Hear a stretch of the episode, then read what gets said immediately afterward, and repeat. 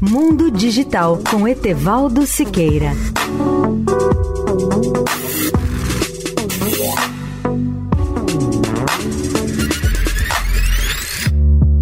Olá, amigos da Eldorado.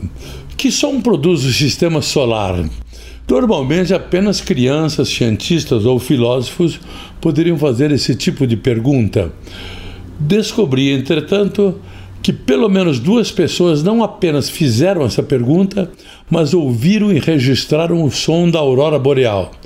A primeira foi a bióloga do Serviço de Pesca e Vida Selvagem dos Estados Unidos, Karen Bodone, nascida no Alasca, que estuda a vida selvagem ao redor da cidade de Galena, em Illinois.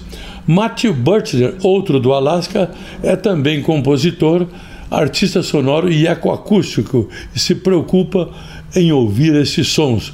Vale lembrar que no pensamento renascentista se especulava sobre a inédita música das esferas, tocada supostamente pelos planetas em suas órbitas.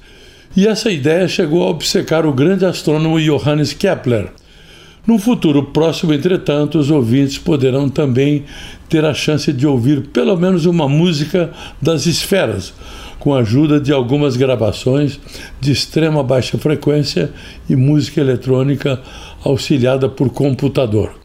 Um dos pesquisadores malucos que conseguiu gravar essa trilha sonora celestial deu-lhe o nome de Canções do Céu, ou Songs of the Sky Neste 31 de dezembro, quero desejar a todos os ouvintes desse mundo digital um feliz ano novo, com muita paz e saúde. Etevaldo Siqueira, especial para a Rádio Eldorado.